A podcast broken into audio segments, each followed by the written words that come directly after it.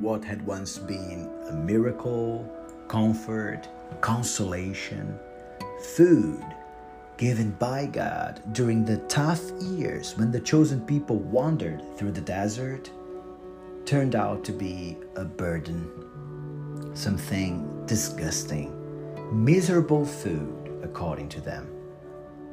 Yes, when the spirit of praise and gratitude disappears over the horizon, when our patience is worn out along the journey, we become like chronic complainers. Chronic complainers. And unfortunately, even what is a great blessing comes to be seen as a curse.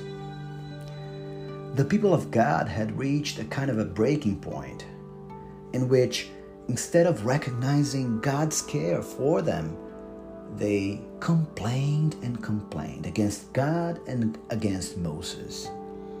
And when we no longer have praise in our lives, when we no longer have praise in our lips, in our hearts, we are surrounded by misfortunes. We stop contemplating the goodness of God and the seraphs, that is, these serpents of fire spread out all over the place. When we stop praising, we abandon an atmosphere of blessing and we wind up moving into an atmosphere of punishment. And then we are like bitten, you know, uh, poisoned by evil, and ultimately we are driven into a spiritual death. This has always been our mistake.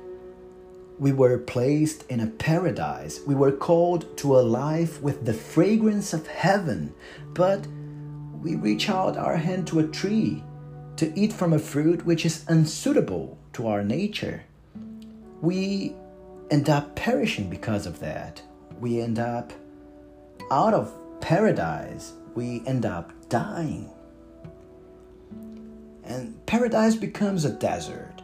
Our free and loving relationship with God is turned into distance from Him. And we come to realize that all we need is a bridge back home. All we need is a bridge back to heaven, back to the paradise of relationship with God. But in the midst of the desert of our lives, wounded by our sins, wounded by the sins of others, we are unable to build such a bridge. We are unable to build this bridge all alone by ourselves. We just cannot heal ourselves all by ourselves.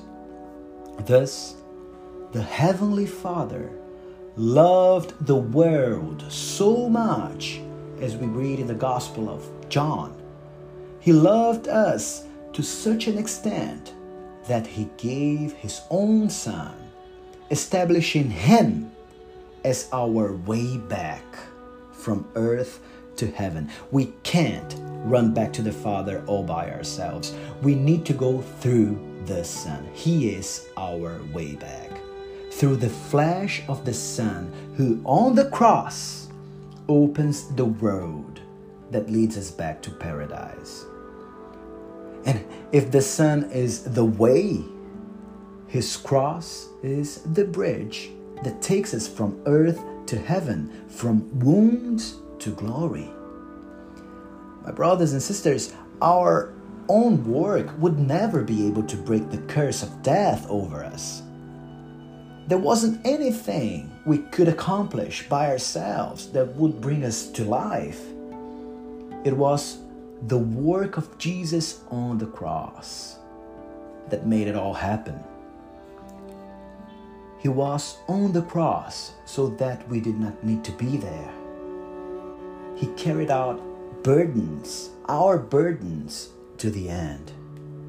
On the cross, our human flesh loves in a divine way. It is there where the divine Son, the divine Son of God, loves with our human body. The cross is the place of our reconciliation with God. The cross is the place where the humanized God divinizes our humanity. O Holy Cross, our bridge heavenwards. Amen.